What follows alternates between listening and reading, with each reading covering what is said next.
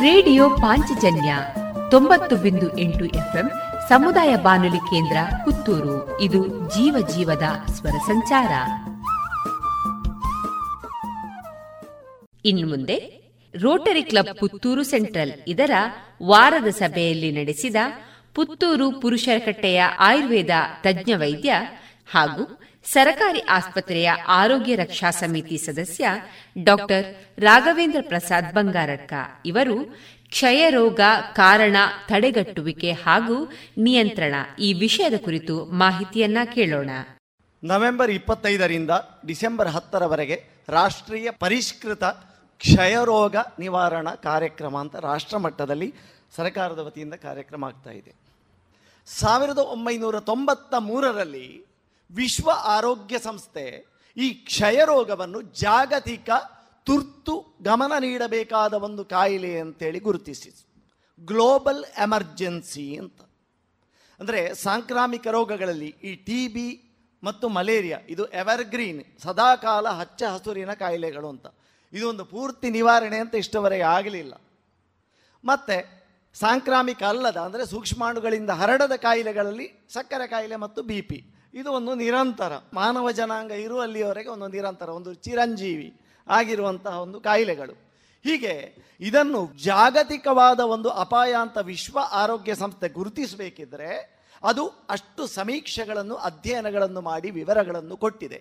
ಸಮೀಕ್ಷೆ ಹೇಳ್ತದೆ, ದಿನವೊಂದಕ್ಕೆ ಜಗತ್ತಿನಲ್ಲಿ ಐದು ಸಾವಿರ ಜನ ಟಿ ಬಿ ರೋಗದಿಂದ ಮರಣ ಹೊಂದುತ್ತಾ ಇದ್ದಾರೆ ಅಂತೇಳಿ. ಅದರಲ್ಲಿ ಎಂಟು ಶೇಕಡ ಜನರು ನೂರಕ್ಕೆ ಎಂಟು ಜನ ಧೂಮಪಾನದ ಅಭ್ಯಾಸ ಇದ್ದವರು, ಕ್ಷಯರೋಗಕ್ಕೆ ತುತ್ತಾದವರಲ್ಲಿ.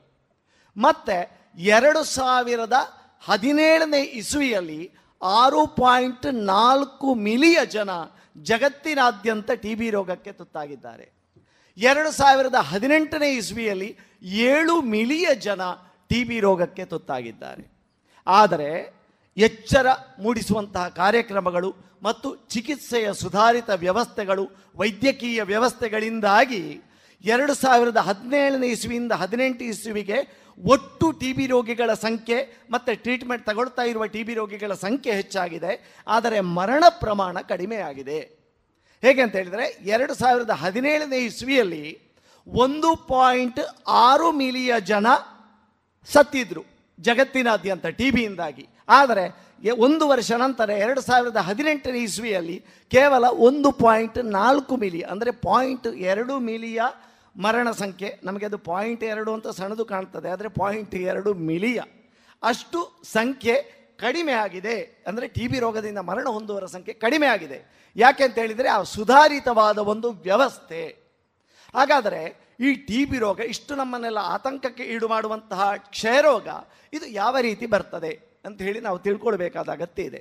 ಇದು ಮೈಕೋಬ್ಯಾಕ್ಟೀರಿಯಂ ಟ್ಯೂಬರ್ಕ್ಯುಲೋಸಿಸ್ ಅಂದರೆ ಒಂದು ಬ್ಯಾಕ್ಟೀರಿಯಾ ಸೂಕ್ಷ್ಮಾಣು. ಆ ಸೂಕ್ಷ್ಮಾಣುವಿನಿಂದ ಈ ಕಾಯಿಲೆ ಬರ್ತದೆ ಅಂತ ಹೇಳೋದು ನಾವು ಸ್ಪಷ್ಟವಾಗಿ ಗ್ರಹಿಸಬೇಕಾದ ಸಂಗತಿ. ಬಹಳ ಮೊದಲು ಹದಿನೈದು, ಹದಿನಾರನೇ ಶತಮಾನದಲ್ಲಿ, ಅಂದರೆ ನಮ್ಮ ರಾಬರ್ಟ್ ಕಾಕ್ ಅಂತ ಹೇಳುವಂತಹ ವಿಜ್ಞಾನಿ ಸಾವಿರದ ಎಂಟುನೂರ ಎಂಬತ್ತೆರಡನೇ ಇಸುವಿಯಲ್ಲಿ ಈ ಕ್ಷಯರೋಗಕ್ಕೆ ಈ ಸೂಕ್ಷ್ಮಾಣು ಮೈಕೋಬ್ಯಾಕ್ಟೀರಿಯಂ ಟ್ಯೂಬರ್ಕ್ಯುಲೋಸಿಸ್ ಎಂಬ ಬ್ಯಾಕ್ಟೀರಿಯಾ ಕಾರಣ ಅಂತ ಕಂಡು ಹಿಡಿಯುವಲ್ಲಿವರೆಗೆ ಕ್ಷಯರೋಗ ಅಂತ ಅಂದದೊಂದು ಕ್ಷಯರೋಗ ಅಂತ ಇತ್ತು. ಬಂದರು, ಸಾಯ್ತಾರೆ. ಇದೊಂದು ಬಹಳ ಗಂಭೀರವಾದ ಕಾಯಿಲೆ. ಕಾರಣ ಏನು ಅಂತ ಯಾರಿಗೂ ಗೊತ್ತಿರಲಿಲ್ಲ. ಯಾವಾಗ ಈ ವಿಜ್ಞಾನಿ ಅದನ್ನು ಆ ಸೂಕ್ಷ್ಮಾಣುವನ್ನು ಪತ್ತೆ ಹಚ್ಚಿ, ಇದುವೇ ಕ್ಷಯರೋಗಕ್ಕೆ ಕಾರಣ ಅಂತ ಕಂಡು ಹಿಡ್ನೋ, ಆ ಕ್ಷಣದಿಂದ ಇದರ ಒಂದು ಚಿಕಿತ್ಸೆ ವ್ಯವಸ್ಥೆ ನಮಗೆ ಕಾರಣ ಗೊತ್ತಾದ ಕೂಡಲೇ ಚಿಕಿತ್ಸೆ ಸುಲಭ. ಆದ ಕಾರಣ ವೈದ್ಯಕೀಯ ವ್ಯವಸ್ಥೆಯಲ್ಲಿ ಡಯಾಗ್ನೋಸಿಸ್ ಪ್ರಧಾನ. ಟ್ರೀಟ್ಮೆಂಟ್ ನಂತರದ ವಿಷಯ. ಡಯಾಗ್ನೋಸಿಸ್ ಮಾಡುವುದಕ್ಕೆ ವೈದ್ಯಕೀಯ ವ್ಯವಸ್ಥೆ ಮತ್ತು ಡಾಕ್ಟ್ರುಗಳು ಹೆಚ್ಚು ಒತ್ತು ಕೊಡ್ತಾರೆ. ಈ ರೀತಿ ಅದು ಆ ರೋಗಾಣು ಅದು ಎಲ್ಲಿ ಇರ್ತದೆ ಅಂತ ಹೇಳಿದರೆ ಗಾಳಿಯಲ್ಲಿ ಇರ್ತದೆ.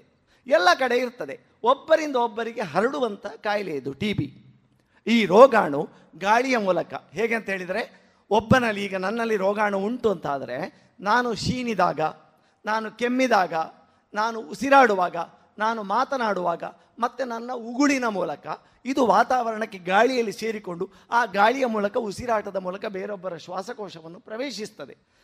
ಆದ ಕಾರಣ ಇದನ್ನು ತಡೆಗಟ್ಟುವ ಮುನ್ನೆಚ್ಚರಿಕಾ ವಿಧಾನಗಳು ನಂತರ ನಾನು ಹೇಳ್ತೇನೆ. ಈ ರೀತಿ, ಆ ರೀತಿ ಅದು ಒಬ್ಬರಿಂದ ಒಬ್ಬರಿಗೆ ಹರಡುವ, ಸೂಕ್ಷ್ಮಾಣುಗಳ ಮೂಲಕ ಹರಡುವಂತಹ ಮತ್ತು ಮನುಷ್ಯನ ಮೂಲಕ ಒಬ್ಬರಿಂದ ಒಬ್ಬರಿಗೆ ಹರಡುವಂತಹ ಒಂದು ಕಾಯಿಲೆ. ಬಿ ಸಿ ಜಿ ವ್ಯಾಕ್ಸಿನೇಷನ್ ಅಂತ ಇದೆ. ಅದು ಸ್ವಲ್ಪ ಮಟ್ಟಿಗೆ ಒಂದು ಫಿಫ್ಟಿ ಪರ್ಸೆಂಟ್ ಪ್ರೊಟೆಕ್ಷನ್ ಕೊಡ್ತದೆ. ಈಗ ಸೋಂಕು ಬಾರದವರಲ್ಲಿ ಒಂದು ಇಪ್ಪತ್ತು ಪರ್ಸೆಂಟ್ ಸೋಂಕು ಬಾರದ ಹಾಗೆ ಅದು ರಕ್ಷಣೆ ಕೊಡ್ತದೆ. ಬಿ ಸಿ ಜಿ ವ್ಯಾಕ್ಸಿನೇಷನ್ ಅಂತ ನಾವು ಮಕ್ಕಳಿಗೆ ಕೊಡ್ತೇವೆ.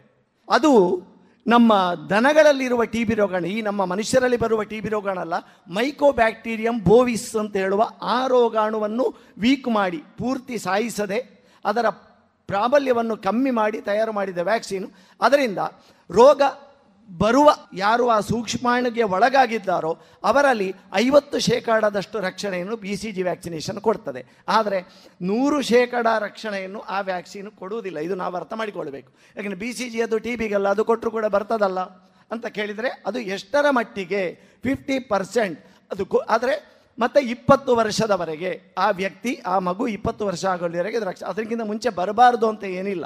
ಒಂದು ಸ್ವಲ್ಪ ಮಟ್ಟಿಗೆ ಅದು ರಕ್ಷಣೆ ಕೊಡುತ್ತೆ ಎಂಬ ವಿಷಯನ ಬಿಟ್ಟರೆ ಟಿ ಬಿ ರೋಗ ಬಾರದ ಹಾಗೇ ಅದು ಮಾಡ್ತದೆ. ಈಗ ಪೋಲಿಯೋ ಇದೆಲ್ಲ ಆದಾಗೆ ಆ ಆ ವ್ಯಾಕ್ಸಿನೇಷನ್, ಪೋಲಿಯೋವನ್ನು ತಡೆಗಟ್ಟುವುದಕ್ಕೆ ವ್ಯಾಕ್ಸಿನೇಷನ್ ಆ ಥರ ಅಂಥೇಳಿ ಅದರಿಂದ ಅರ್ಥ ಅಲ್ಲ. ಆದ ಕಾರಣ ಇದು ಬಂದಾಗ ಕ್ಷಯರೋಗಕ್ಕೆ ಒಳಗಾದವನಲ್ಲಿ ಯಾವ ಲಕ್ಷಣ ಇರುತ್ತದೆ ಅಂತ ಹೇಳಿದರೆ, ಎಷ್ಟೋ ಸಲ ನಾವೇನು ಮಾಡ್ತೇವೆ? ಲಕ್ಷಣಗಳು ಕಂಡು ಬಂದಾಗ ಅದು ಉಷ್ಣ, ಕಾಪ ನಂಜಾತಂಡು ಹಾಗಾಗಿ ಈ ಒಂದು ಅರಿವಿನ ಕಾರ್ಯಕ್ರಮ ನಾನು ಇನ್ನೊಂದು ಕೇಳಿಕೆ ಉಂಟು. ಏನಂತ ಹೇಳಿದರೆ, ಗ್ರಾಮೀಣ ಪ್ರದೇಶದಲ್ಲಿ ಈ ಒಂದು ಮಾಹಿತಿಯನ್ನು ತಲುಪಿಸಿದಷ್ಟು ಕಡಿಮೆ ಅಂತ. ಗ್ರಾಮೀಣ ಪ್ರದೇಶಕ್ಕೆ. ಯಾಕೆಂದರೆ, ಈಗಲೂ ಕೂಡ ಇಂಥ ಕಾಯಿಲೆ ಬಂದಾಗ, ಆರಂಭದಲ್ಲಿ ನನ್ನ ಎಷ್ಟೋ ಜನ ರೋಗಿಗಳಿದ್ದಾರೆ, ನಾನು ಹೇಳ್ತೇನೆ, ಅದು ಆರು ತಿಂಗಳು ಎಲ್ಲ ಆಗಿ ಗಂಭೀರ ಅವಸ್ಥೆಗೆ ತಲುಪಿದ ಮೇಲೆ ಮತ್ತೆ ಅದಕ್ಕೆ ಚಿಕಿತ್ಸೆ ತೆಗೆದುಕೊಳ್ಳುವ ವ್ಯವಸ್ಥೆ ಆಗ್ತದೆ. ಅಂದರೆ, ಅದರ ಲಕ್ಷಣಗಳ ಮೂಲಕ ಇದು ಟಿ ಬಿ ಇರಬಹುದು. ಅಂಥೇಳಿ ನಾವು ಊಹಿಸುವ ಒಂದು ಜ್ಞಾನ ನಮ್ಮ ಎಲ್ಲರಿಗೂ ಗೊತ್ತಿದ್ದರೆ ಒಳ್ಳೆಯದು. ಒಂದು, ಹದಿನೈದು ದಿನಕ್ಕಿಂತ ಹೆಚ್ಚಿಗೆ ಮುಂದುವರಿದ ಕೆಮ್ಮು. ಯಾವುದೇ ಕೆಮ್ಮು? ಮೂರು ದಿನ, ಐದು ದಿನ, ಹತ್ತು ದಿನ, ಹದಿನೈದು ದಿನ. ಅದಕ್ಕಿಂತ ಹೆಚ್ಚಿಗೆ ಒಂದು ಕೆಮ್ಮು ಉಂಟು ಅಂತ ಆದರೆ ನಾವು ಟಿ ಬಿ ರೋಗ ಇರಬಹುದು ಅಂತ ಸಂಶಯಿಸಿ ಅದನ್ನು ತಪಾಸಣೆಗೆ ಒಳಪಡಿಸುವುದು ಒಳ್ಳೆಯದು. ಮತ್ತು ಕೆಮ್ಮಿದಾಗ ಕೆಲವರಿಗೆ ತಪ್ಪು ಕಲ್ಪನೆ ಉಂಟು. ಕೆಮ್ಮಿದಾಗ ರಕ್ತ ಬಂದರೆ ಮಾತ್ರ ಟಿ ಬಿ ರಕ್ತ ಬಾರದಿದ್ದರೆ ಟಿ ಬಿ ಅಲ್ಲ ಅಂತ. ಹಾಗೇನಿಲ್ಲ. ರಕ್ತ ಬರುವ ಸ್ಥಿತಿ ಅಂತೇಳಿ ಆದರೆ ಅದು ತುಂಬ ಸ್ಟೇಜ್ ಮುಂದೆ ಹೋಗಿದೆ ಅಂತ ಅರ್ಥ. ಗಂಭೀರ ಅವಸ್ಥೆಗೆ ತಲುಪಿದೆ. ರಕ್ತ ಬರುವ ಸ್ಥಿತಿಯಲ್ಲಿ ಉಂಟು ಅಂತ ಅಂದರೆ ಸೀರಿಯಸ್ ಆಗಿದೆ ಅಂತ ಅರ್ಥ. ಮತ್ತು ಎದೆ ನೋವು ಚೆಸ್ಟ್ ಪೇಯ್ನ್ ಆಗಾಗ ಎದೆ ನೋವು ಬರುವಂಥದ್ದು ಒಟ್ಟಿಗೆ ಕೆಮ್ಮು, ಕಫ ಇರುವಂಥದ್ದು ಇದು ಹದಿನೈದು ದಿನಕ್ಕಿಂತ ಹೆಚ್ಚಿಗೆ ಮುಂದುವರಿಯುತ್ತದ್ದು. ಮತ್ತು ಒಟ್ಟಿಗೆ ಜ್ವರ, ಅದು ಕೂಡ ಸಾಯಂಕಾಲದ ಹೊತ್ತಿಗೆ ಮೈ ಬಿಸಿ ಅಥವಾ ಮಧ್ಯ ಮಧ್ಯೆ ಚಳಿ ಬರುವುದು, ಬೇರೆ ಹೊತ್ತಿಗೆ ಬರಬಾರದು ಅಂತೇನಿಲ್ಲ, ಸಾಮಾನ್ಯ ಒಂದು ಸ್ಟ್ಯಾಂಡರ್ಡ್ ಲಕ್ಷಣ ಹೀಗಿದೆ. ಮತ್ತು ತುಂಬ ಸುಸ್ತು ವೀಕ್ನೆಸ್ ಸ್ವಲ್ಪ ಕೆಲಸ ಮಾಡಿದರೂ ತುಂಬ ಸುಸ್ತಾಗುವಂಥದ್ದು. ಮತ್ತು ವೆಯ್ಟ್ ಲಾಸ್ ತೂಕ ಬಹಳ ವೇಗವಾಗಿ ಕಡಿಮೆ ಆಗ್ತಾ ಹೋಗುವುದು. ಮಕ್ಕಳಾದರೆ ತೂಕ ಹೊಂದದೆ, ತೂಕ ಹೆಚ್ಚಾಗದೇ ಇರೋದು ಮಕ್ಕಳಾದರೆ ತೂಕ ಹೆಚ್ಚಾಗಬೇಕು, ಅವರು ಹೆಚ್ಚಾಗದೇ ಇರೋದು ಟಿ ಬಿ ರೋಗಕ್ಕೆ ತುತ್ತಾದರೆ. ಈ ರೀತಿ ಮತ್ತೆ ಹಸಿವೆ ಕಡಿಮೆ ಆಗೋದು, ಹಸಿವೆ ಆಗದೇ ಇರುವುದು. ಈ ರೀತಿ ಇಷ್ಟು ಲಕ್ಷಣಗಳು ಮತ್ತು ಇದರಲ್ಲಿ ಒಂದೆರಡು ಇದ್ದರೂ ಕೂಡ, ಈಗ ಅಂದರೆ ಇದು ಎಲ್ಲವನ್ನೂ ರೋಗಿ ಪ್ರಸ್ತುತಪಡಿಸಬೇಕು ಅಂತ ಇಲ್ಲ, ಈ ಎಲ್ಲ ಲಕ್ಷಣಗಳನ್ನು. ಅವ ಹೇಳ್ತಾನೆ, ನನಗೆ ಹದಿನೈದು ದಿನಕ್ಕೆ ಆಯಿತು, ಕೆಮ್ಮು ಕಮ್ಮಿ ಆಗ್ತಾ ಇಲ್ಲ. ಕೆಮ್ಮು ಬರ್ತಾ ಉಂಟಂತ ಅಷ್ಟೇ ಇರ್ಬೋದು. ಹದಿನೈದಕ್ಕಿಂತ ದಿನಕ್ಕಿಂತ ಹೆಚ್ಚಿಗೆ ಕೆಮ್ಮು ಮುಂದುವರೆದರೆ ನಮ್ಮ ದೃಢೀಕರಣ ಇದು ಹೇಳ್ತದೆ, ನೀವು ಟಿ ಬಿಯ ತಪಾಸಣೆಗೆ ಒಳಪಡಬೇಕು ಅಂತ ಹೇಳ್ತದೆ. ಯಾಕೆಂದರೆ ಅದು ಪ್ರಾರಂಭಿಕ ಹಂತದ ಟಿ ಬಿ ಇರಬಹುದು ಸೀರಿಯಸ್ ಆಗಿ ಅದು ಎರಡನೇ ಹಂತಕ್ಕೆ ತಲುಪಿದಾಗ ಮಾತ್ರ ನಿಮಗೆ ಇಲ್ಲಿ ನೋಡಿದ ಕೂಡಲೇ ಇಲ್ಲಿಯ ಎಲುಬು ಎದ್ದು ಕಾಣುವಂಥದ್ದು. ತುಂಬ ಶರೀರದ ಮಾಂಸಖಂಡಗಳೆಲ್ಲ ಕೃಶವಾಗಿ, ತುಂಬ ಕೃಶವಾಗಿರುವಂಥದ್ದು. ಇದು ಯಾವಾಗ? ಎರಡನೇ ಹಂತದ ಟಿ ಬಿ ಅದು ಎರಡನೇ ಹಂತಕ್ಕೆ ಮುಟ್ಟಿದಾಗ. ಒಂದನೇ ಹಂತದಲ್ಲಿ ಬರೇ ಕೆಮ್ಮು ಮಾತ್ರ ಇರ್ಬೋದು. ಚಿಕಿತ್ಸೆ ಯಾವಾಗ ಸುಲಭ ಆಗ್ತದೆ? ಅದು ಒಂದನೇ ಹಂತದಲ್ಲಿ ಇದ್ದಾಗ ಬೇಗ ಪತ್ತೆ ಹಚ್ಚಿ ಚಿಕಿತ್ಸೆ ಶುರು ಮಾಡಿದರೆ ರೋಗಿ ಬೇಗ ಗುಣ ಹೊಂದುತ್ತಾನೆ. ಗಂಭೀರಾವಸ್ಥೆ ತಲುಪಿದಾಗ ಚಿಕಿತ್ಸೆ ಇಲ್ಲ ಅಂತ ಹೇಳಿ ಅಲ್ಲ. ಆದರೆ ಆದಷ್ಟು ಶುಭಸ್ಯ ಶೀಘ್ರಂ ಅಂತ ಬೇಗ ಪತ್ತೆ ಹಚ್ಚಲಿಕ್ಕೆ ನಾವು ಈಗಿನ ತಾಂತ್ರಿಕ ಸಲಕರಣೆಗಳನ್ನು, ವಿಧಾನಗಳನ್ನು ನಾವು ಅಳವಡಿಸಿಕೊಳ್ಳುವುದು. ಅದಕ್ಕೆ ಅದು ಎಲ್ಲ ವ್ಯವಸ್ಥೆಗಳು ಕೂಡ ಇದೆ. ಪ್ರೊವೈಡೆಡ್ ನಾವು ಅಸಡ್ಡೆ ಮಾಡದಿದ್ದರೆ ಎನ್ನುವ ವಿಷಯ.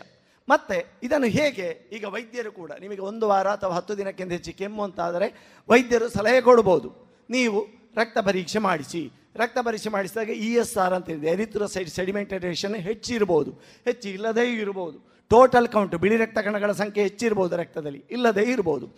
ಆದರೆ ಎದೆ ಎಕ್ಸ್ರೇ ಮಾಡಿ, ಕೆಮ್ಮು, ಕಫ ಆದರೆ, ಎದೆಯ ಶ್ವಾಸಕೋಶದ ಎಕ್ಸ್ರೇ ಚಿತ್ರದಲ್ಲಿ ಪ್ರಾಥಮಿಕ ಹಂತದ ಟಿ ಬಿಯಲ್ಲಿ ಯಾವುದೇ ವ್ಯತ್ಯಾಸ ಕಾಣುವುದಿಲ್ಲ. ಅದು ನಾರ್ಮಲ್ ಆಗ ರೋಗಿ ಕಾಣ್ತದೆ ಎಕ್ಸ್ರೇ ಪೂರ ಸರಿ ಉಂಡತ್ತ?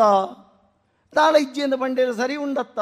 ಇರು ಬುಕ್ಕಲ್ಲ ಟೆಸ್ಟ್ ಮಣ್ಪಾರು ಆ ಡಾಕ್ಟರ್ ದಾಯ್ತ ಮಾರೆ ಯಾರು ಬೋಯಿ ಬೆಟ್ಟಿಗೆ ಆ ಟೆಸ್ಟ್ ಒಂಜಿ ಮುಗಿ ಪೂಜೆ, ವಾವು ಮುಗಿಂಡ ಬುಕ್ಕೊಂಜಿ ನನ್ನ ಪಿರ ಕಪ ಟೆಸ್ಟ್ ಅವಡಿಗೆ, ನನ್ನ ಪುರ ಆ ಟೆಸ್ಟ್ ಅವಡಿಗೆ ಅಂತ ಆ ರೀತಿ ರೋಗಿಗೆ ಅಭಿಪ್ರಾಯ ಬರುವ ಸಾಧ್ಯತೆಗಳು ಇದೆ.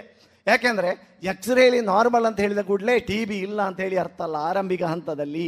ಎಕ್ಸ್ರೇಲಿ ವ್ಯತ್ಯಾಸ ಖಂಡಿತು ಅಂತ ಆದರೆ ಟಿ ಬಿ ಎರಡನೇ ಸ್ಟೇಜಿಗೆ ಹೋಗಿದೆ ಅಂತ ಅರ್ಥ. ಅಂದರೆ ಈ ಸೂಕ್ಷ್ಮಾಣುಗಳು ಶ್ವಾಸಕೋಶದ ಕೋಶಗಳನ್ನು ಡ್ಯಾಮೇಜ್ ಮಾಡಿ ಅಲ್ಲಿ ಹೀಗೆ ಒಂದು ಶ್ವಾಸಕೋಶದಲ್ಲಿ ಕುಳಿ ಎಕ್ಸ್ರೇಯಲ್ಲಿ ಕಾಣ್ತದೆ.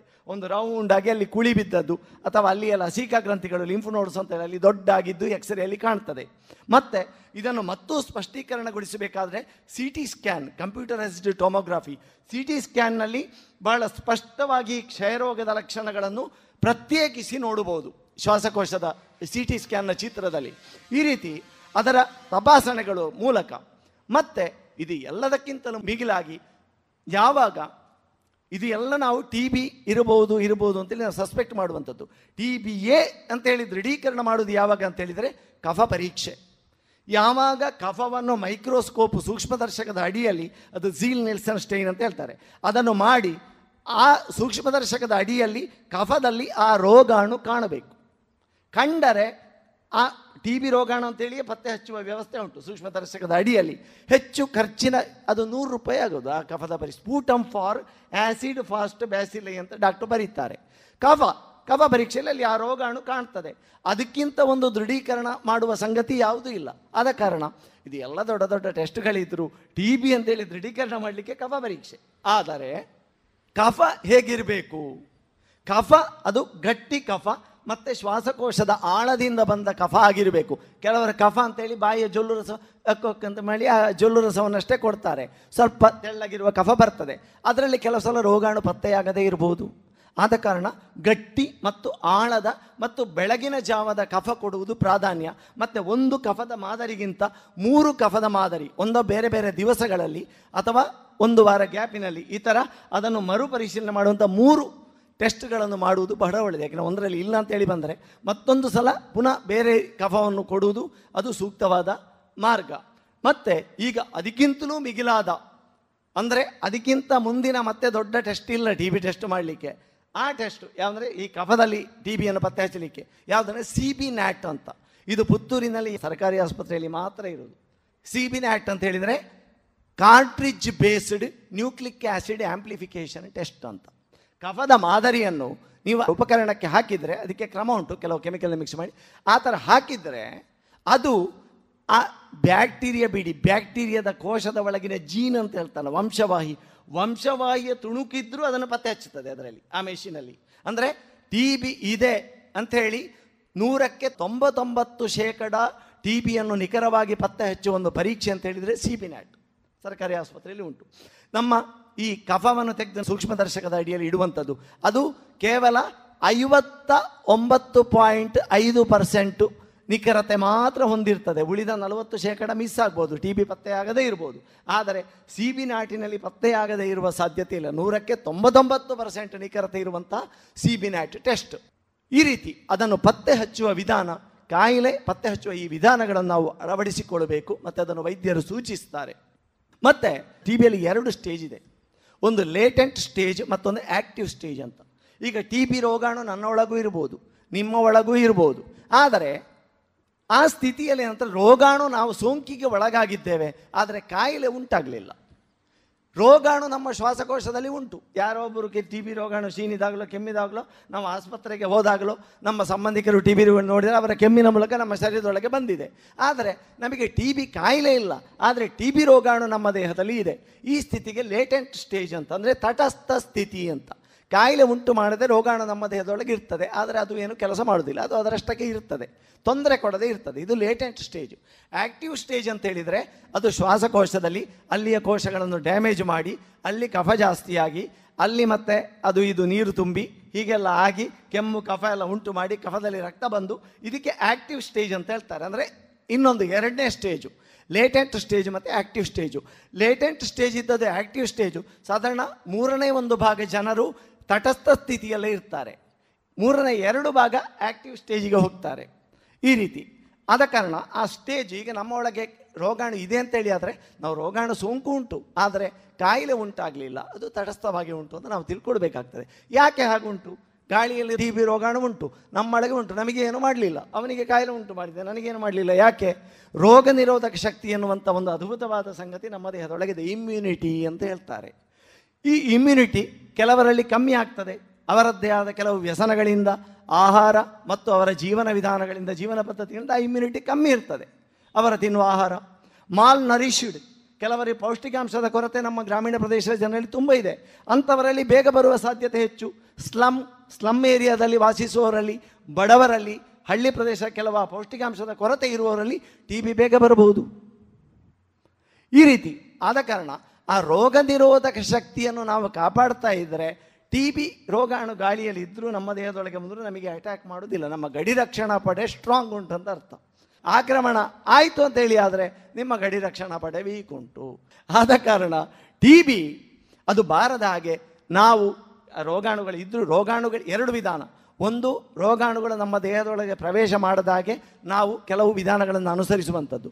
ಇನ್ನೊಂದು, ನಮ್ಮ ದೇಹದ ರೋಗ ನಿರೋಧಕತೆಯನ್ನು ಕಾಪಾಡುವಂಥ ಆಹಾರ ಮತ್ತು ಜೀವನ ಪದ್ಧತಿಯನ್ನು ಅನುಸರಿಸುವುದು. ನನಗೆ ಹೇಳಿದಲ್ಲ, ನಾವು ಮದ್ಯ ವ್ಯಸನ ತಂಬಾಕು, ಗುಡುಕ, ಧೂಮಪಾನ ಇದೆಲ್ಲ ಇದ್ದರೆ ಸಹಜವಾಗಿ ಅವರ ದೇಹದ ರೋಗ ನಿರೋಧಕ ಕಮ್ಮಿ ಇರ್ತದೆ, ಅವರಿಗೆ ಟಿ ಬಿ ಬರುವ ಸಾಧ್ಯತೆ ಹೆಚ್ಚು. ಮತ್ತು ಎಚ್ ಐ ವಿ ಪೀಡಿತರು, ಯಾರಿಗೆ ಏಡ್ಸ್ ಇದೆ ಏಡ್ಸ್ ಇದ್ದವರಲ್ಲಿ ರೋಗ ನಿರೋಧಕ ಶಕ್ತಿ ಕಮ್ಮಿ. ಆ ರೀತಿ ಅವರಿಗೆ ಟಿ ಬಿ ಬರುವ ಕಾಯಿಲೆ ಹೆಚ್ಚು. ಮತ್ತು ಯಾರು ಕ್ಯಾನ್ಸರಿಗೆ ಮತ್ತು ರುಮಟಾಯ್ಡ್ ಆರ್ಥ್ರೈಟಿಸ್ ಇಂಥ ಆಟೋ ಇಮ್ಯೂನು ಡಿಸಾರ್ಡರ್ಗಳಿಗೆ ಚಿಕಿತ್ಸೆ ತಗೊಳ್ತಾ ಇದ್ದಾರೆ. ಅವೆಲ್ಲ ಇಮ್ಯೂನೋ ಸಪ್ರೆಸೆಂಟ್ ಅಂದರೆ ಶರೀರದ ರೋಗ ನಿರೋಧಕ ವ್ಯವಸ್ಥೆಯನ್ನು ಕುಂಠಿತಗೊಳಿಸುವಂಥ ಔಷಧಿಗಳು. ಕ್ಯಾನ್ಸರ್ ಕಮ್ಮಿ ಆಗ್ತದೆ. ಅದರ ಒಟ್ಟಿಗೆ ರೋಗ ನಿರೋಧಕ ಶಕ್ತಿಯು ಕಮ್ಮಿ ಮಾಡ್ತದೆ. ಕ್ಯಾನ್ಸರ್, ಎಸೋಥಯೋಪ್ರಿನ್ ಅಥವಾ ರುಮಟೈಡ್ ಆರ್ಥ್ರೈಟಿಸ್ನಲ್ಲಿ ಯೂಸ್ ಮಾಡುವಂಥ Folitrax, methotrexate seven point five M G ವಾರಕ್ಕೆ ಎರಡು ಸಲ ತಗೊಳ್ಳುವಂಥದ್ದು. ಇದೆಲ್ಲ ಏನಂದರೆ ಆ ಕಾಯಿಲೆಗೆ ಅದು ಕೊಡುವುದು ಸರಿ, ಆದರೆ ಅದರೊಟ್ಟಿಗೆ ಇಮ್ಯುನಿಟಿ ಕೂಡ ಕಮ್ಮಿ ಆಗ್ತದೆ. ಇಮ್ಯುನಿಟಿ ಕಮ್ಮಿ ಆದಾಗ ಅವನಿಗೆ ಮತ್ತೊಂದು ಕಾಯಿಲೆ ಬರುವ ಚಾನ್ಸು ಜಾಸ್ತಿ. ಆದ ಕಾರಣ ಅಂತಹ ಚಿಕಿತ್ಸೆ ತಗೊಳ್ಳುವವರಲ್ಲಿ ಆಗಾಗ ಗಮನಿಸ್ತಾ ಇರಬೇಕು, ಇವನಿಗೆ ಟಿ ಬಿ ಬಂದಿದ ಬಂದಿದ ಬಂದಿದ ಅಂತ ಡಾಕ್ಟ್ರು ನೋಡ್ತಾ ಇರಬೇಕು. ಇಲ್ಲದಿದ್ದರೆ ಮಧ್ಯದಲ್ಲಿ ಎಲ್ಲಿಯೋ ಅದು ವಿಷಯ ಸೀರಿಯಸ್ ಆಗಿ ಇದು ಕಮ್ಮಿ ಆಗಿರ್ತದೆ ಕ್ಯಾನ್ಸರ್ ಟಿ ಬಿ ಶುರುವಾಗಿ ಅದು ಜೋರಾಗಿರ್ತದೆ, ಗಂಭೀರ ಆಗಿರ್ತದೆ. ಈ ರೀತಿ ಅದನ್ನು ವಾಚ್ ಮಾಡುವಂಥದ್ದು. ಮತ್ತು ನಮ್ಮಲ್ಲಿ ಕಾಲ ಟಿ ಬಿ ಅಂದರೆ ಅದು ಶ್ವಾಸಕೋಶಕ್ಕೆ ಮಾತ್ರ ಅಂತ, ಹಾಗೇನಿಲ್ಲ. ಶ್ವಾಸಕೋಶದಿಂದ ಅದು ಬೇರೆ ಅಂಗಗಳಿಗೂ ಹರಡಬಹುದು. ಬೋನ್ ಟಿ ಬಿ ಎಲುಬುಗಳಿಗೆ ಹರಡಿ ಅದು ಕುತ್ತಿಗೆ ನೋವು, ಸೊಂಟ ನೋವು, ಗಂಟು ನೋವು, ಮತ್ತು ಜಾಯಿಂಟ್ಗಳನ್ನು, ಗಂಟುಗಳನ್ನು ನಾಶ ಮಾಡುವಂಥ ಒಂದು ಸ್ಥಿತಿಯನ್ನು ಉಂಟು ಮಾಡ್ಬೋದು ಒಬ್ಬರು ರೋಗಿ ಇದ್ದರು ಸರ್ವೆ ಭಾಗದಲ್ಲಿ. ಅವರಿಗೆ ಬೆನ್ನು ನೋವು ಬರ್ತಿತ್ತು. ಮತ್ತೆ ತಪಾಸಣೆ ಮಾಡಿದರೆ ಎಂ ಆರ್ ಐ ಎಲ್ಲ ಮಾಡಿಸಿ ಆಯಿತು. ಮತ್ತೆ ಅಲ್ಲಿಂದ ಒಂದು ಸ್ಪೈನಲ್ ಅದರ ನೀರು ತೆಗೆದು, ದ್ರವ ತೆಗೆದು ಟೆಸ್ಟ್ ಮಾಡಿದರೆ ಟಿ ಬಿ ಬೆನ್ನು ನೋವು ನಿರಂತರವಾಗಿ ಬರ್ತಾ ಇದ್ದದ್ದು. ಮತ್ತೊಬ್ಬರು ನಮ್ಮ ಸರ್ಕಾರಿ ಆಸ್ಪತ್ರೆಯಲ್ಲಿ ಒಂದು ಎರಡು ವರ್ಷ ಮುಂಚೆ ಇಲ್ಲಿ ಒಂದು ಗಂಟು ಇದ್ದದ್ದು. ಒಂದು ಕುರ, ಕುರದ ಹಾಗೆ. ಆದರೆ ಅದನ್ನು ತೆಗೆದು ಎಲ್ಲ ಟೆಸ್ಟ್ ಮಾಡಿ ನೋಡಿದಾಗ, ಅದರ ದ್ರವವನ್ನು ತೆಗೆದು ಟೆಸ್ಟ್ ಮಾಡಿದಾಗ ಟಿ ಬಿ ಅಂದರೆ ಟಿ ಬಿ ಬಂದವರಲ್ಲಿ ಆ ಲಿಂಫೆಡಿನೋಪತಿ ಅಂತ, ಲಿಂಫ್ ನೋಡ್ಸ್ ಅಂತ ನಾವು ಗಳಲೆ ಇಳಿಯುವುದು ಅಂತ ಹೇಳ್ತೇವೆ ನೋಡಿ. ನಮ್ಮ ಕಾಲರ್ ಬೋನ್ ಉಂಟಲ್ಲ, ನಿಮ್ಮ ಕಾಲರ್ ನಾಡಿ ಕೆಳಗೆ, ಅಲ್ಲಿ ಕೆಲವು ಗಳಲೆ ಅಂದರೆ ಲಿಂಫ್ ನೋಡ್ ಅಂತ ಹೇಳಿ ಲಸಿಕಾ ಗ್ರಂಥಿಗಳು, ಅವು ದೊಡ್ಡದಾಗ್ತದೆ. ಇಲ್ಲಿ ಕಂಕುಳದ ಕೆಳಭಾಗದಲ್ಲಿ ದೊಡ್ಡದಾಗ್ತದೆ. ಇದು ಆರಂಭಿಕ ಹಂತದಲ್ಲಿ ಕೂಡ ಈ ಲಕ್ಷಣಗಳು ಇರ್ಬೋದು. ಎರಡನೇ ಹಂತಕ್ಕೆ ಹೋಗದೆ ಆರಂಭಿಕ ಹಂತದಲ್ಲೇ ರೋಗಿ ಪರೀಕ್ಷೆ ಮೂಲಕ ಟಿ ಬಿ ಉಂಟಾ ಅಂತ ನೋಡೋದ್ರೆ ಡಾಕ್ಟ್ರ್ ಹೀಗೆ ಕೈ ಎತ್ತಿ ಇಲ್ಲೆಲ್ಲ ನೋಡ್ತಾರಲ್ಲ, ಹೀಗೆ ಹೀಗೆ ಮಾಡಿ. ಅದಂದ್ರೆ ಲಿಂಪು ನೋಡು. ಲಿಂಪು ನೋಡೋದು ದೊಡ್ಡದಾಗಿದೆ ಅಂತ ನೋಡೋದು. ಅಂದರೆ ಟಿ ಬಿಯಲ್ಲಿ ಆದರೆ ಇದ್ದರೆ ಅದು ದೊಡ್ಡದಾಗಿದ್ದರೆ ಕೂಡಲೇ ಡಾಕ್ಟ್ರಿಗೆ ಮೊದಲು ಬರುವುದು ಟಿ ಬಿ ಉಂಟಾ ಅಂತ. ಡಾಕ್ಟ್ರ್ ತಲೆಗೆ ಫಸ್ಟ್ ಹೊಕ್ಕುವುದು ಟಿ ಬಿ ಉಂಟಾ ಇವನಿಗೆ. ಮತ್ತು ಆಶ್ಚರ್ಯ ಏನಂತ ಹೇಳಿ ಡಾಕ್ಟ್ರೇ ನೋಡಿ ಹೇಳಬೇಕಷ್ಟೇ ಅದನ್ನು. ಪೇಷಂಟ್ ಹೇಳೋದಿಲ್ಲ. ಯಾಕೆ ಅಂತ ಹೇಳಿದರೆ ಅವರಿಗೆ ಅದು ನೋವಿರುವುದಿಲ್ಲ. ಪೇಷಂಟ್ ಹೇಳಬೇಕಾದ್ರೆ ನೋವು ಶುರುವಾಗಬೇಕು. ನೋವು ಶುರುವಾಗದಿದ್ದರೆ ಅವ ಮಾತಾಡೋದಿಲ್ಲ. ಅದೇನೋ? ಅವ ತೊಂದರೆ ಅಜ್ಜಿ ಅಂತ ಹೇಳಿ ಆ ಸ್ಥಿತಿಯೆಲ್ಲ ಇರ್ತಾನೆ. ಅವನು ಚೂರು ದಾನು ಒಂಚೂರು ಆತಂಡು. ಚೂರು ಅವು ದುಂಬಿಡದೆ ಉಂಡು, ದಾನ ತೊಂದರೆ ಅಜ್ಜಿ ಅಂತ ಹಾಗೆ ಹೇಳ್ತಾನೆ. ಡಾಕ್ಟ್ರು ತಪಾಸಣೆ ಮಾಡಿದಾಗ ಅದು ವಿಷಯ ಗೊತ್ತಾಗ್ತದೆ. ಈ ರೀತಿ ಬೋನಿಗೆ ಹರಡ್ಬೋದು ಅಂತ ಹೇಳಿದೆ. ಮತ್ತು ಕಿಡ್ನಿಗೆ ಹೋಗ್ಬೋದು. ಕಿಡ್ನಿಗೆ ಹೋದಾಗ ಮೂತ್ರ ಕೆಂಪಾಗಿ ಹೋಗುವಂಥದ್ದು. ಮತ್ತು ದೇಹದಿಂದ ಹೊರಗೆ ಹೋಗಬೇಕಾದ ತ್ಯಾಜ್ಯಗಳು ಹೊರಗೆ ಹೋಗದೇ ಇರುವಂಥದ್ದು ಮೂತ್ರದ ಪ್ರಮಾಣ ಕಡಿಮೆ ಆಗ್ಬೋದು. ಕಿಡ್ನಿಯ ಟಿ ಬಿಯಲ್ಲಿ ಅದು ಉಂಟಾಗ್ಬೋದು. ಮತ್ತು ಕರುಳಿನ ಟಿ ಬಿ ಕರುಳಿನ ಟಿ ಬಿಯಲ್ಲಿ ಹೊಟ್ಟೆ ನೋವು, ಕಿಬ್ಬೊಟ್ಟೆ ನೋವು, ಮತ್ತು ಬೇದಿ ಇತ್ಯಾದಿಗಳು ಉಂಟು. ಆಗ ಅದನ್ನು ಎಲ್ಲರೂ ಗ್ಯಾಸ್ಟ್ರಿಕ್ ಗ್ಯಾಸ್ಟಿಕ್ ಅಂತೇಳಿ ಅದನ್ನು ತಿಂಗಳಗಟ್ಟಲೆ ಎಳೆಯುವ ಚಾನ್ಸ್ ಉಂಟು. ಜ್ವರ ಬರಬಹುದು, ಬಾರದೇ ಇರಬಹುದು ಇಂಟೆಸ್ಟೈನಲ್ ಟ್ಯುಬರ್ಕ್ಯುಲೋಸಿಸಲ್ಲಿ ಹಾಂ, ಮತ್ತು ಮೆದುಳಿನ ಟಿ ಬಿ ಉಂಟು. ಆ ಟಿ ಬಿಯ ರೋಗಾಣು ಮೆದುಳಿಗೆ ಹೋಗಿ ಮೆದುಳಿನ ಹೊರಪೊರೆಯ ಉರಿಯೂತವನ್ನು ಉಂಟು ಮಾಡಿ ಅದು ಸೀರಿಯಸ್ ಕಂಡೀಷನ್ ಅದು ಚಿಕಿತ್ಸೆ ಮಾಡಲಿಕ್ಕೆ ಕಷ್ಟ ಸಾಧ್ಯವಾದ ಒಂದು ಕಾಯಿಲೆ. ಟ್ಯೂಬರ್ಕ್ಯುಲಾರ್ ಮೆನಿಂಜೈಟಿಸ್ ಅಂತ ಹೇಳ್ತಾರೆ. ಅಂದರೆ ಟಿ ಬಿ ರೋಗಾಣು ಮೆದುಳಿನ ಹೊರಪೊರೆಗೆ ಹೋಗಿ ಆಗ ಅವರಿಗೆ ವಾಂತಿ ಆಗುವುದು ತಲೆನೋವು, ಭಯಂಕರ ಜ್ವರ ಫಿಡ್ಸ್ ಬರುವುದು ಹೀಗೆಲ್ಲ ಆಗ್ತದೆ. ಈ ಸ್ಟೇಜಿಗೆ ಹೋದ ಮೇಲೆ ಚಿಕಿತ್ಸೆ ಬಹಳ ಕಷ್ಟ ಉಂಟು. ಅದರಲ್ಲಿ ಮರಣ ಪ್ರಮಾಣ ನೂರಕ್ಕೆ ತೊಂಬತ್ತೊಂಬತ್ತು. ಒಂದು ಪರ್ಸೆಂಟ್ ಮಾತ್ರ ಬದುಕುವ ಚಾನ್ಸು ಆ ರೀತಿ ಬೇರೆ ಬೇರೆ ಅಂಗಗಳಿಗೆ ಅದು ಹರಡಿ, ಬೇರೆ ಬೇರೆ ಅಂಗಗಳ ಟಿ ಬಿ ಉಂಟಾಗಬಹುದು ಅದು ರಕ್ತದ ಮೂಲಕ ಬೇರೆ ಬೇರೆ ಕಡೆಗೆ ಹರಡುತ್ತದೆ ಆಗ ಚಿಕಿತ್ಸೆ ಕಷ್ಟ ಸಾಧ್ಯ ಆಗ್ತದೆ. ಆದ ಕಾರಣ ಯಾವುದೇ ಒಂದು ಕಾಯಿಲೆ ಗುಣ ಆಗಲಿಲ್ಲ ಅಂತ ಹೇಳಿ ಆದರೆ ಇವತ್ತಿಗೆ ಕೂಡ ಡಾಕ್ಟ್ರುಗಳು ಮತ್ತೆ ಆಲೋಚನೆ ಮಾಡೋದು ಟಿ ಬಿ ಇರ್ಬೋದಾ ಅಂತ. ಆದರೆ ಈಗೇನಂದರೆ ಸುಧಾರಿತ ವ್ಯವಸ್ಥೆಯಿಂದ ಅಲ್ಲಿಯ ಒಂದು ಸಣ್ಣ ಫೈನ್ ನೀಡಲ್ ಆಸ್ಪಿರೇಷನ್ ಸೈಟಾಲಜಿ ಅಂತ ಅಲ್ಲಿ ಒಂದು ಸಣ್ಣ ಸೂಜಿ ಹಾಕಿ ಲ್ಯಾಬಿನಲ್ಲಿ ಪೆಥಾಲಜಿಗಳಲ್ಲಿ ರೋಗ ಶಾಸ್ತ್ರಜ್ಞರು ಮಾಡ್ತಾರೆ. ಅಲ್ಲಿ ಒಂದು ಸೂಜಿ ಹಾಕಿ ಮೇಲೆ ಅಲ್ಲಿಂದ ಸಣ್ಣ ಚು ಆ ಸೂಜಿ ಎಳೆಯುವಷ್ಟು ಅಲ್ಲಿಯ ದ್ರವ ಮತ್ತು ಕೋಶ ಬರ್ತದೆ. ಅದನ್ನು ತೆಗೆದು ಬಯಾಪ್ಸಿಗೆ ಅದನ್ನು ಟೆಸ್ಟಿಗೆ ಕಳಿಸುವಂಥದ್ದು. ಟಿ ಬಿ ಇದ್ದರೆ ಅದರಲ್ಲಿ ಗೊತ್ತಾಗ್ತದೆ. ಈ ರೀತಿ ಬೇರೆ ಬೇರೆ ಚಿಕಿತ್ಸಾ ವಿಧಾನಗಳಿದೆ. ಆದ ಕಾರಣ ಚೆಸ್ಟ್ ಎಕ್ಸ್ರೇ ಕಫ ಪರೀಕ್ಷೆ, ಅಗತ್ಯ ಬಿದ್ದರೆ ಸಿ ಟಿ ಸ್ಕ್ಯಾನ್ ಇದು ಎಲ್ಲವನ್ನು ಇಟ್ಟುಕೊಂಡು ನಮ್ಮ ಟಿ ಬಿ ರೋಗವನ್ನು ಪತ್ತೆ ಹಚ್ಚುವ ಕೆಲಸವನ್ನು ಮಾಡಬೇಕಾಗಿದೆ. ಅದಕ್ಕಿಂತ ಮುಂಚೆ ಲಕ್ಷಣಗಳ ವಿಷಯ ನಮಗೆ ಗೊತ್ತಿರಬೇಕಾಗ್ತದೆ. ವೈದ್ಯರು ಕೂಡ ಇದರ ಬಗ್ಗೆ ಅಲರ್ಟ್ ಆಗಿರಬೇಕು. ಎಷ್ಟೋ ಸಲ ಫಸ್ಟ್ ಹಂತದಲ್ಲಿ ಕೆಲವು ಡಾಕ್ಟ್ರುಗಳಿಗೆ ಕೂಡ ಅದು ಮಿಸ್ ಆಗುವ ವಿಷಯ ಉಂಟು. ಅಂದರೆ ತಪಾಸಣೆಗಳನ್ನು ಮಾಡದೆ. ಈ ರೀತಿ ಇದೆ. ಮತ್ತು ಈಗ ಟಿ ಬಿ ನಿಯಂತ್ರಣ ಕಾರ್ಯಕ್ರಮ ಬಹಳ ಸುಧಾರಿತವಾಗಿ ಸರ್ಕಾರದ ವತಿಯಿಂದ ಸರಕಾರಿ ಆಸ್ಪತ್ರೆಯಲ್ಲಿ ಉಚಿತ ಚಿಕಿತ್ಸೆ. ನಿಮಗೆ ಟಿ ಬಿ ಬಂದಿದೆ ಅಂತ ಆದರೆ, ಅದರ ಟೆಸ್ಟಿನಿಂದ ಹಿಡಿದು ಅದರ ಚಿಕಿತ್ಸೆ ಸಂಪೂರ್ಣ ಉಚಿತ ಅಂತ ಹತ್ತು ಪೈಸೆ ಖರ್ಚು ಮಾಡಲಿಕ್ಕಿಲ್ಲ. ಪತ್ತೆಯಾದ ನಂತರ, ಹೇಗೆ ಅಂತ ಹೇಳಿದರೆ ಸಿ ಬಿ ನ್ಯಾಟ್ ನಿಜವಾಗಿ ನೀವು ಅದನ್ನು ಖಾಸಗಿಯಲ್ಲಿ ಮಾಡಿಸೋದಿದ್ರೆ ಎರಡು ಸಾವಿರ ರೂಪಾಯಿ ಆಗ್ತದೆ ಆ ಟೆಸ್ಟಿಗೆ ಸಿ ಬಿ ನ್ಯಾಟಿಗೆ ಆದರೆ ಸರ್ಕಾರಿ ಆಸ್ಪತ್ರೆಯಲ್ಲಿ ಉಚಿತ. ಟೆಸ್ಟ್ ಉಚಿತ. ಡಾಕ್ಟ್ರು ಬರೆದ್ರೆ ಆಯ್ತು ಇವನಿಗೆ ಸಿ ಬಿ ನ್ಯಾಟು ಪುತ್ತೂರು ಸರ್ಕಾರಿ ಆಸ್ಪತ್ರೆಯಲ್ಲಿ ತಿಂಗಳಿಗೆ ಮುನ್ನೂರು ಸಿ ಬಿ ನ್ಯಾಟ್ ಟೆಸ್ಟ್ ಆಗ್ತಾ ಉಂಟು. ಅದರಲ್ಲಿ ಒಂದು ಅರವತ್ತ, ಎಪ್ಪತ್ತು, ಅದು ಸಿಗ್ತದೆ. ಪಾಸಿಟಿವ್ ಈ ವರ್ಷದ್ದು ಲೆಕ್ಕಾಚಾರ ಇದೆ. ಬೇರೆ ಬೇರೆ ಏರಿಯಾದ್ದು ಎಷ್ಟೆಷ್ಟು? ಪುತ್ತೂರಿನಲ್ಲಿ ಹೇಗಿದೆ ಅಂತ, ಟಿ ಬಿ ರೋಗದ ಒಂದು ಅವಸ್ಥೆ. ಈ ರೀತಿ ಮತ್ತೆ ಸರಕಾರದ ಕಾರ್ಯಕ್ರಮ ಹೇಗೆ ಉಂಟು ಅಂದರೆ ಎಷ್ಟು ಪ್ರೋತ್ಸಾಹ ಉಂಟು ಅಂತ ಹೇಳಿದರೆ, ರೋಗಿಗೆ ಚಿಕಿತ್ಸೆ ಮದ್ದು ಎಲ್ಲ ಸರ್ಕಾರಿ ಆಸ್ಪತ್ರೆಯಲ್ಲಿ ಫ್ರೀ ಅಲ್ಲ. ಆರು ತಿಂಗಳು ಬಿಡದೆ ಚಿಕಿತ್ಸೆ ಮಾಡಬೇಕು ಮಧ್ಯದಲ್ಲಿ ನಿಲ್ಲಿಸುವ ಹಾಗಿಲ್ಲ. ಆರು ತಿಂಗಳು ಚಿಕಿತ್ಸೆ ಫ್ರೀ ಉಚಿತ ಸರ್ಕಾರದ ಆಸ್ಪತ್ರೆಯಿಂದ ಆಯಾಯ ಪ್ರಾಥಮಿಕ ಆರೋಗ್ಯ ಕೇಂದ್ರಗಳಲ್ಲಿ ಅವರಿಗೆ ಔಷಧ ಕೊಡುವ ವ್ಯವಸ್ಥೆ ಮಾಡ್ತಾರೆ, ಆರೋಗ್ಯ ಕಾರ್ಯಕರ್ತರ ಮೂಲಕ. ಮಾಡಿ ಅಲ್ಲಿ ಅದನ್ನು ಔಷಧವನ್ನು ಕೊಟ್ಟು ಅವರ ಅಕೌಂಟಿಗೆ ಪ್ರತಿ ತಿಂಗಳು ಐನೂರು ರೂಪಾಯಿ ಟಿ ಬಿ ರೋಗಿಗೆ, ಸರ್ಕಾರದಿಂದ. ಅವರ ಅಕೌಂಟ್ ನಂಬರ್ ಕೊಟ್ಟರೆ ಆಯಿತು ಟ್ರೀಟ್ಮೆಂಟ್ ಶುರು ಮಾಡುವಾಗ. ಐನೂರು ರೂಪಾಯಿ ಅವರ ಅಕೌಂಟಿಗೆ. ಆರು ತಿಂಗಳು, ಮೂರು ಸಾವಿರ ರೂಪಾಯಿ ಅವರ ಅಕೌಂಟಿಗೆ. ಯಾಕೆ? ಚಿಕಿತ್ಸೆ ಫ್ರೀ ಯಾಕೆಂದರೆ ಪೌಷ್ಟಿಕಯುಕ್ತ ಆಹಾರ ತೆಗೆದುಕೊಳ್ಳಲಿಕ್ಕೆ ಬೇಕಾಗಿಯೇ ದುಡ್ಡು. ಐನೂರು ರೂಪಾಯಿ. ಮತ್ತೆ, ಡಾಟ್ಸ್ ಅಂತ ಇದೆ. Daily observed treatment short course ಅಂತ. ಅಂದರೆ ಆರು ತಿಂಗಳವರೆಗೆ ಒಬ್ಬ ಟಿ ಬಿ ರೋಗಿಗೆ ಪ್ರತಿದಿನವೂ ಔಷಧವನ್ನು ಅವನ ಸಮ್ಮುಖದಲ್ಲೇ ಕೊಡುವಂತಹ ಜವಾಬ್ದಾರಿಯನ್ನು ಒಬ್ಬ ತಗೊಂಡು ಅದನ್ನು ಹಾಗೆ ಮಾಡಿ ದಾಖಲು ಮಾಡಿದರೆ ಅವನಿಗೆ ಆರು ತಿಂಗಳ ಕೋರ್ಸು ಮುಗಿದ ಮೇಲೆ ಒಂದು ಸಾವಿರ ರೂಪಾಯಿ ಅವನ ಅಕೌಂಟಿಗೆ ಸರ್ಕಾರ ಆಗ್ತದೆ ಈ ವ್ಯವಸ್ಥೆ ಉಂಟು. ಒಬ್ಬ ಟಿ ಬಿ ರೋಗಿಗೆ ಈಗ ನಾನೇ ನಿಂತುಕೊಂಡು ದಿನಾಲು ಅದು ದಾಖಲೀಕೃತ ಆಗಬೇಕು. ಅದು ಹೇಗೆ ಅಲ್ಲ, ಅದು ತಾಲೂಕು ಆರೋಗ್ಯಾಧಿಕಾರಿಗಳು ತಾಲೂಕು ಸರ್ಕಾರಿ ಆಸ್ಪತ್ರೆ ಹೇಳ್ತಾರೆ. ಈ ರೀತಿ ಇಷ್ಟರ ಮಟ್ಟಿಗೆ ಟಿ ಬಿ ನಿಯಂತ್ರಣ ಮಾಡಬೇಕು ಎನ್ನುವಂತಹ ಒಂದು ತುಡಿತ ಮತ್ತು ವ್ಯವಸ್ಥೆ ಜಗತ್ತಿನಾದ್ಯಂತ ಇದೆ, ಭಾರತದಲ್ಲಿ ಮಾತ್ರ ಅಲ್ಲ. ಈ ರೀತಿ ಅದು ಡಾಟ್ಸ್ ಅಂತ ಹೇಳ್ತೇವೆ. ಮತ್ತು ಇನ್ನೂ ಒಂದು ಸವಾಲು ಅಂತ ಹೇಳಿದರೆ ಡ್ರಗ್ ರೆಸಿಸ್ಟೆಂಟ್ ಟಿ ಬಿ ಅಂತ. ಕೆಲವರು ರೋಗಿಗಳು ಅರ್ಧದಲ್ಲಿ ಔಷಧ ನಿಲ್ಲಿಸ್ತಾರೆ. ನಿಲ್ಲಿಸಿದರೆ ಏನು ಸಮಸ್ಯೆ? ಸಮಸ್ಯೆ ಏನಂತ ಹೇಳಿದರೆ ಮತ್ತೆ ಆ ಔಷಧ ನಾಟೋದಿಲ್ಲ. ಆ ರೋಗಾಣುಗಳು ಈ ಔಷಧವನ್ನು ಜೀರ್ಣಿಸಿಕೊಳ್ಳಬಹುದಾದ ಸಾಮರ್ಥ್ಯವನ್ನು ಪಡೆದುಕೊಳ್ತದೆ ಆಗ ಅದಕ್ಕೆ ಡ್ರಗ್ ರೆಸಿಸ್ಟೆಂಟ್ ಟ್ಯೂಬರ್ಕ್ಯುಲೋಸಿಸ್ ಅಂತ ಹೇಳ್ತಾರೆ. ಆ ರೋಗಾಣು ಯಾವ ಮದ್ದಿಗೂ ಬಗ್ಗುವುದಿಲ್ಲ. ಅದನ್ನು ಕೂಡ ಸಿ ಬಿ ನ್ಯಾಟ್ ಪತ್ತೆ ಹಚ್ಚುತ್ತದೆ ಆ ಟೆಸ್ಟು. ನೋಡಿ, ಎಷ್ಟು ವ್ಯವಸ್ಥೆ ಇದೆ ಅಂತ.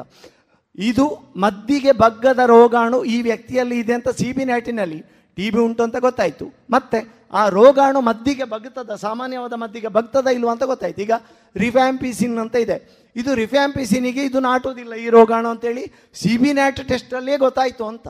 ಅಂಥ ವ್ಯವಸ್ಥೆ ಇದೆ. ಸಮಸ್ಯೆ ಏನು ಅಂತ ಹೇಳಿದರೆ, ಮಧ್ಯದಲ್ಲಿ ಸೈಡ್ ಇಫೆಕ್ಟ್ಸ್ ಬರ್ತದೆ, ಅವನಿಗೆ ಹಸಿವೆ ಹೋಗುವುದು, ವಾಂತಿ ಬರುವಾಗೆ ಆಗ್ತದೆ ನಿತ್ರಾಣ ಆಗ್ತದೆ ಮತ್ತು ಮೂತ್ರ ಎಲ್ಲ ಕೆಂಪು ಕೆಂಪಾಗಿ ಹೋಗಲಿಕ್ಕೆ ಶುರುವಾಗ್ತದೆ. ಹೀಗೆ ಹೋಗುವಾಗ ಅವ ಹೇಳ್ತಾನೆ ಪೇಷಂಟು ಇಂದು ಮರ್ದು ಬಾರಿ ಉಷ್ಣ ಉಂಡು ಅಂತ. ಮಾರನೇ ದಿನ ಮದ್ದು ನಿಲ್ಲಿಸಿದ. ಮತ್ತೆ ಆ ಮದ್ದು ನಾಟ್ತದ. ಆ ಡ್ರಗ್ ರೆಸಿಸ್ಟೆಂಟ್ ಟ್ಯೂಬರ್ ಈ ಕಾರಣಕ್ಕೆ ಬೇಕಾಗಿಯೇ ಅದನ್ನು ಈ ರೀತಿ ನಿರಂತರವಾಗಿ ಪ್ಲ್ಯಾನಿಂಗ್ ಅಂದರೆ ಚಿಕಿತ್ಸೆಯನ್ನು ಪ್ಲ್ಯಾನ್ ಮಾಡುವಂಥದ್ದು ಇಂಪ್ಲಿಮೆಂಟೇಷನ್ ಅದನ್ನು ಜಾರಿಗೆ ತರುವಂಥದ್ದು, ಮತ್ತು ಮಾನಿಟರಿಂಗ್ ಅವ ದಿನಾಲ ಔಷಧ ತಗೊಳ್ತಾ ಇದ್ದಾನಂತ ನೋಡುವಂಥ ವ್ಯವಸ್ಥೆ, ಪತ್ತೆ ಹಚ್ಚುವಲ್ಲಿಂದ ತೊಡಗಿ ಆ ಟ್ರೀಟ್ಮೆಂಟ್ ಆರು ತಿಂಗಳು ಮುಗಿಸುವಲ್ಲಿವರೆಗೆ ತೊಡಗುವಂಥ ವ್ಯವಸ್ಥೆಯನ್ನು ನಾವು ಮಾಡಿದರೆ ಕ್ಷಯರೋಗವನ್ನು ನಿರ್ಮೂಲನ ಮಾಡುವುದಕ್ಕೆ ಒಂದು ಅದ್ಭುತವಾದ ಸಹಕಾರ ನಾವು ಮಾಡಿದಾಗ್ತದೆ ನಮ್ಮ ನಮ್ಮ ಊರಿನಲ್ಲಿ ಈ ಲಕ್ಷಣಗಳು ಬಂದಾಗ ಮತ್ತು ಯಾರಾದರೂ ನಮ್ಮ ಮನೆಗೆ ಕೆಲಸಕ್ಕೆ ಬರುವವರು ಇರ್ಬೋದು, ನಮ್ಮ ನೆರೆಕರೆಯವರು ಇರ್ಬೋದು, ಅಥವಾ ನಮ್ಮ ಗ್ರಾಮದಲ್ಲಿದ್ದವರಿರ್ಬೋದು ನಾವು ಅವರಿಗೆ ಒಬ್ಬ ಕೆಮ್ತಾ ಇದ್ದಾನೆ. ಏತ ದಿನಾಂಡು ಮಾರಾಯ? ಇತಿ ದಿನಾಂಡು. ಹದಿನೈದು ದಿನಾಂಡು ಬೋದು ಅವು ಟಿ ಬಿ ಇಪ್ಪೆಲ್ಲ ಯಾರು ಹೊರಬೋದು ಟೆಸ್ಟ್ ಮಾಡ್ಬೋ ಅಂತ ಹೇಳುವಂಥ ಒಂದು ಸ್ಥಿತಿ ನಮ್ಮದು. ಆದರೆ ನಾವು ಮಾಡುವ ಅದಕ್ಕಿಂತ ಒಂದು ದೊಡ್ಡ ಸೇವೆ ಮತ್ತೊಂದಿಲ್ಲ ಒಂದು ಮಾಹಿತಿ ಕೊಡುವಂಥದ್ದು, ನೀವು ಚಿಕಿತ್ಸೆಯನ್ನ ಸರ್ಕಾರದ ವತಿಯಿಂದ ಫ್ರೀ ಆಗ್ತದೆ. ಯಾಕೆ ಅವನಿಗೆ ಗೊತ್ತಿಲ್ಲ. ಅಂಥವನಿಗೆ ನಾವು ಆ ಒಂದು ಸಲಹೆಯನ್ನು ಕೊಟ್ಟರೆ ಅವರನ್ನು ಸರ್ಕಾರಿ ಆಸ್ಪತ್ರೆ ಕಳಿಸಿದರೆ, ಅಥವಾ ಪ್ರಾಥಮಿಕ ಆರೋಗ್ಯ ಕೇಂದ್ರಕ್ಕೆ ಕಳಿಸಿದರೆ, ನಾವು ಅದಕ್ಕಿಂತ ಮಾಡುವ ಒಂದು ದೇಶ ಸೇವೆ ಮತ್ತೊಂದಿಲ್ಲ ಅಂತ. ನಮ್ಮ ದೇಶದ ಅಷ್ಟು ಆರೋಗ್ಯ ವೆಚ್ಚ ಕಡಿಮೆ ಆಯಿತು ಅಂತ. ಇಲ್ಲದಿದ್ದರೆ ಅದುವೇ ಒಂದು ದೊಡ್ಡ ಹೊರೆ ಆಗ್ತದೆ. ಎಷ್ಟೋ ಮಿಲಿಯಗಟ್ಟಲೆ ಜನ ಜಗತ್ತಿನಲ್ಲಿ ಭಾರತದಲ್ಲಿ ಕೆಲವು ಮಿಲಿಯ ಇರ್ಬೋದು. ಈ ರೀತಿ ಅದನ್ನು ನಿಯಂತ್ರಣ ಮಾಡಬೇಕಾದ ಅನಿವಾರ್ಯತೆ ಇದೆ. ಪುತ್ತೂರಿನಲ್ಲಿ ಟಿ ಬಿ ಹೇಗೆ ಹರಡಿಕೊಂಡಿದೆ ಅಂತ ನಮಗೊಂದು ಐಡಿಯಾ ಇದ್ದರೆ ಒಳ್ಳೆಯದು ಅಂತ ನನ್ನ ಅನಿಸಿಕೆ.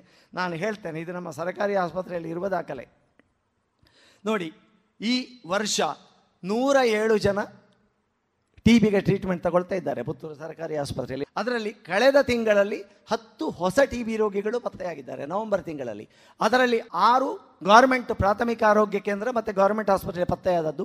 ನಾಲ್ಕು ಟಿ ಬಿ ರೋಗಿಗಳು ಖಾಸಗಿ ಆಸ್ಪತ್ರೆಯಿಂದ ಗೌರ್ಮೆಂಟಿಗೆ ರೆಫರ್ ಆಗಿ ಬಂದದ್ದು. ಹೀಗೆ ಹತ್ತು ಹೊಸ ರೋಗಿಗಳು ನವೆಂಬರ್ ತಿಂಗಳಲ್ಲಿ ಮತ್ತು ಇಡೀ ವರ್ಷದಲ್ಲಿ ಈಗ ಆ ನೂರ ಏಳರಲ್ಲಿ ಎಷ್ಟೆಷ್ಟು, ಒಂದೊಂದು ಏರಿಯಾದಿಂದ ಎಷ್ಟೆಷ್ಟು ಜನ ಪೇಷಂಟ್ ಇದ್ದಾರೆ, ಪುತ್ತೂರು ಸರ್ಕಾರಿ ಆಸ್ಪತ್ರೆಯಲ್ಲಿ ಟ್ರೀಟ್ಮೆಂಟ್ ತಗೊಳ್ಳುವರಂತ ಈಶ್ವರ ಮಂಗಲದಿಂದ ನಾಲ್ಕು ಗೌರ್ಮೆಂಟ್ ಹಾಸ್ಪಿಟಲ್ ಪುತ್ತೂರಲ್ಲಿ ಒಂದು, ಕಡಬ ಎಂಟು, ಕಾಣಿಯೂರು ಮೂರು, ಕೊಯ್ಲ ಐದು ಕೊಳ್ತಿಗೆ ಎರಡು ನೆಲ್ಯಾಡಿ ಎಂಟು, ಪಾಲ್ತಾಡಿ ಹತ್ತು, ಪಾಣಾಜೆ ಹದಿಮೂರು, ಸರ್ವೆ ಆರು, ಶಿರಾಡಿ ಆರು, ತಿಂಗಳಾಡಿ ಹನ್ನೊಂದು, ಮತ್ತು U P H C Puttur ಹನ್ನೆರಡು, ಮತ್ತು ಉಪ್ಪಿನಂಗಡಿಯಲ್ಲಿ ಹನ್ನೊಂದು. ಈ ರೀತಿ ಇದರಲ್ಲಿ ಹೈಯೆಸ್ಟ್ ಎಲ್ಲಿ ಅಂತೇಳಿ ಪಾಣಾಜೆ ಹದಿಮೂರು, ತಿಂಗಳಾಡಿ ಹನ್ನೊಂದು U P H C Puttur ಹನ್ನೆರಡು, ಉಪ್ಪಿನಂಗಡಿ ಹನ್ನೊಂದು. ಇದು ಹೈಯೆಸ್ಟ್ ಟಿ ಬಿ ರೋಗಿ ಸಂಖ್ಯೆ ಇರುವ ಏರಿಯಾಗಳು. ಅದಕ್ಕೆ ಕಾರಣಗಳೇನು ಅಂತ ಮತ್ತೆ ನಾವು ಆಲೋಚನೆ ಮಾಡಬೇಕು. ಮತ್ತು ಪುತ್ತೂರು ನಗರ ಪ್ರದೇಶದಲ್ಲಿ ಹನ್ನೆರಡು ಜನ ಟಿ ಬಿ ರೋಗಿಗಳಿದ್ದಾರೆ, ಈಗ ಚಿಕಿತ್ಸೆ ತಗೊಳ್ತಾ ಇರುವವರು. ಹೀಗಿದೆ. ನಗರ ಪ್ರದೇಶಗಳಲ್ಲಿ ಮತ್ತು ಕೆಲವು ಈ ಕೊಳಚೆ ಪ್ರದೇಶಗಳಲ್ಲಿ ಈ ಥರ ಅಂದರೆ ಈ ಸಾಂಕ್ರಾಮಿಕತೆ ಹರಡುವ ಸಾಧ್ಯತೆ ಎಲ್ಲಿ ಹೆಚ್ಚಿರ್ತದೋ ಅಲ್ಲಿ ಆ ರೀತಿಯ ಸಂಭವಗಳು ಹೆಚ್ಚು. ಆದ ಕಾರಣ ಈ ರೀತಿಯ ನಾವು ಇಷ್ಟು ಒಂದು ಅಪಾಯಕಾರಿಯಾದ ಮತ್ತು ತನ್ನ ಪ್ರಾಬಲ್ಯವನ್ನು ಇವತ್ತಿಗೂ ಉಳಿಸಿಕೊಂಡಿರುವಂತಹ ಟಿ ಬಿ ರೋಗವನ್ನು ಮಟ್ಟ ಹಾಕಬೇಕಾದ ಇಲ್ಲದಿದ್ದರೆ ಎರಡು ಸಾವಿರದ ಇಪ್ಪತ್ತೈದನೇ ಇಸುವಿಗೆ, ಎರಡು ಸಾವಿರದ ಮೂವತ್ತನೇ ಇಸುವಿಗೋ ಒಂದು ಹತ್ತು ಮಿಲಿಯ ಜನ ಸಾವಿಗೆ ಒಳಗಾಗಬಹುದಾದ ಸಂಭವ ಇರುವ ಕಾಯಿಲೆ ಅಂತ ಹೇಳಿದ್ದಾರೆ. ಮತ್ತು ಸಾಧಾರಣ ಹದಿನೈದರಿಂದ ನಲವತ್ನಾಲ್ಕು ವರ್ಷದ ಮಹಿಳೆಯರು ಸಾಯಬಹುದಾದ ದೊಡ್ಡ ಮೂರು ಕಾಯಿಲೆಗಳಲ್ಲಿ ಟಿ ಬಿ ಒಂದು ಅಂತ ಸಮೀಕ್ಷೆ ಹೇಳ್ತಾ ಇದೆ. ಇಷ್ಟೆಲ್ಲ ಇರುವಾಗ ಅದರ ಕುರಿತು ಜಾಗೃತಿ ನಾವಿಗೆ ಪೇಟೆಯಲ್ಲಿ ಮಾಡಿದ್ದಾಯಿತು. ಹಳ್ಳಿ ಹಳ್ಳಿಗಳಲ್ಲಿ ಇದನ್ನೇ ಒಂದು ವಿಷಯ ಎತ್ತಿಕೊಂಡು ಮಾಡಿದರೂ ಅತಿ ದೊಡ್ಡ ಸಂಗತಿ ಅಂತ ನಾನು ಹೇಳ್ತೇನೆ. ನಾವು ಏಡ್ಸಿನ ಬಗ್ಗೆ ಯಾವ ರೀತಿ ಮಾಡ್ತೇವೋ ಕ್ಷಯರೋಗ ಬಗ್ಗೆ ನಮಗೆ ಅಷ್ಟು ಮಾಡ್ತಾ ಇಲ್ಲ. ಯಾಕೆಂದರೆ ನಮಗೆ ಗೊತ್ತಿಲ್ಲ. ಅದು ಎಷ್ಟರ ಮಟ್ಟಿಗೆ ಈ ಥರ ಮಾರಣಾಂತಿಕವಾಗಿದೆ, ಎಷ್ಟು ಸಫರಿಂಗ್ ಆಗ್ತಾ ಇದೆ ಅಂತ ಗೊತ್ತಿಲ್ಲ. ಆದ ಕಾರಣ ಅದರ ಕುರಿತು ನಾವು ಕರಪತ್ರದ ಮೂಲಕವೋ, ಅಥವಾ ಬೀದಿ ನಾಟಕದ ಮೂಲಕವೋ, ಅಥವಾ ಭಾಷಣ ಮಾಡೋದರ ಮೂಲಕವೋ, ಮಾಹಿತಿ ಕಾರ್ಯಾಗಾರ ಮಾಡೋದರ ಮೂಲಕವೋ ಜನರಿಗೆ ತಲುಪಿಸಿ, ಇನ್ನೂ ಜನ ಹಳ್ಳಿಯಲ್ಲಿ ಇವತ್ತಿಗೆ ಕೂಡ ಕೇಳಿ. ನೀವು ಕೆಮ್ಮು ಅಂತ ಹೇಳಿದರೆ ಅದನ್ನು ಕೂಡಲೇ ತಪಾಸಣೆಗೆ ಹೋಗುವುದೇ ಇಲ್ಲ ಅವರು. ಅವರ ಹದಿನೈದು ದಿನ, ಒಂದು ತಿಂಗಳ, ಎರಡು ತಿಂಗಳದು ಎಲ್ಲ ಬಿಗಡಾಯಿಸಿದ ಮೇಲೆ ಮತ್ತೆ ಟ್ರೀಟ್ಮೆಂಟಿಗೆ ಹೋಗಿ ಆಗಲಿ ಸ್ಟೇಜು ದಾಟಿರ್ತದೆ. ಕಷ್ಟ ಇರ್ತದೆ.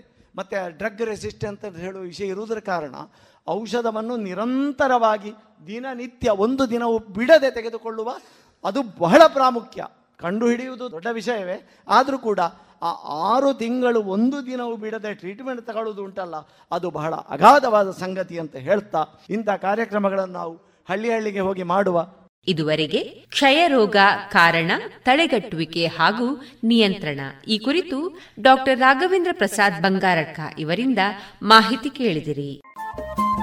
ರೇಡಿಯೋ ಪಾಂಚಜನ್ಯ ತೊಂಬತ್ತು ಬಿಂದು ಎಂಟು ಎಫ್ಎಂ ಸಮುದಾಯ ಬಾನುಲಿ ಕೇಂದ್ರ ಪುತ್ತೂರು. ಇದು ಜೀವ ಜೀವದ ಸ್ವರ ಸಂಚಾರ.